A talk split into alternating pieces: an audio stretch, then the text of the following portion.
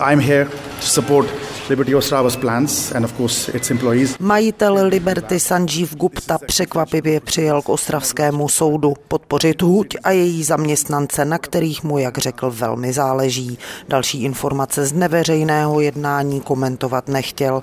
O čtyři a půl hodiny později už soudce Viktor Břeska oznámil výsledek. Ochrana lhuta pro Liberty trvá. Bylo eh, zjištěno, že došlo k velmi výraznému posunu, eh, když eh, podnikatel má již eh, v dostatečném stádiu rozpracován restrukturalizační plán a ten chce do konce příštího týdne předložit k hlasování dotčeným stranám. Šéf krizového štábu Ostravské Liberty Teens Viktor slíbil, že se podnik postaví znovu na nohy.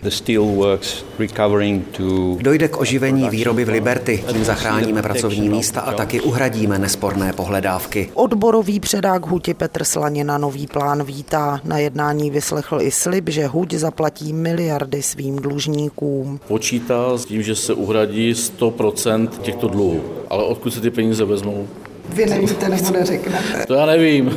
Detaily plánu přiblížila mluvčí Liberty Kateřina Zajíčková. Energie pro spuštění vysoké pece zajistí od původního dodavatele, nebo i jinak. Naší prioritou je domluvit se se společností Tamechček.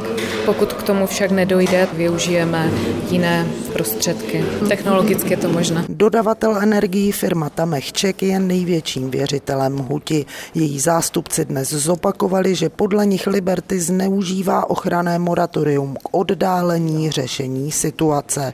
Z Ostravy Marta Pilařová, Český rozhlas.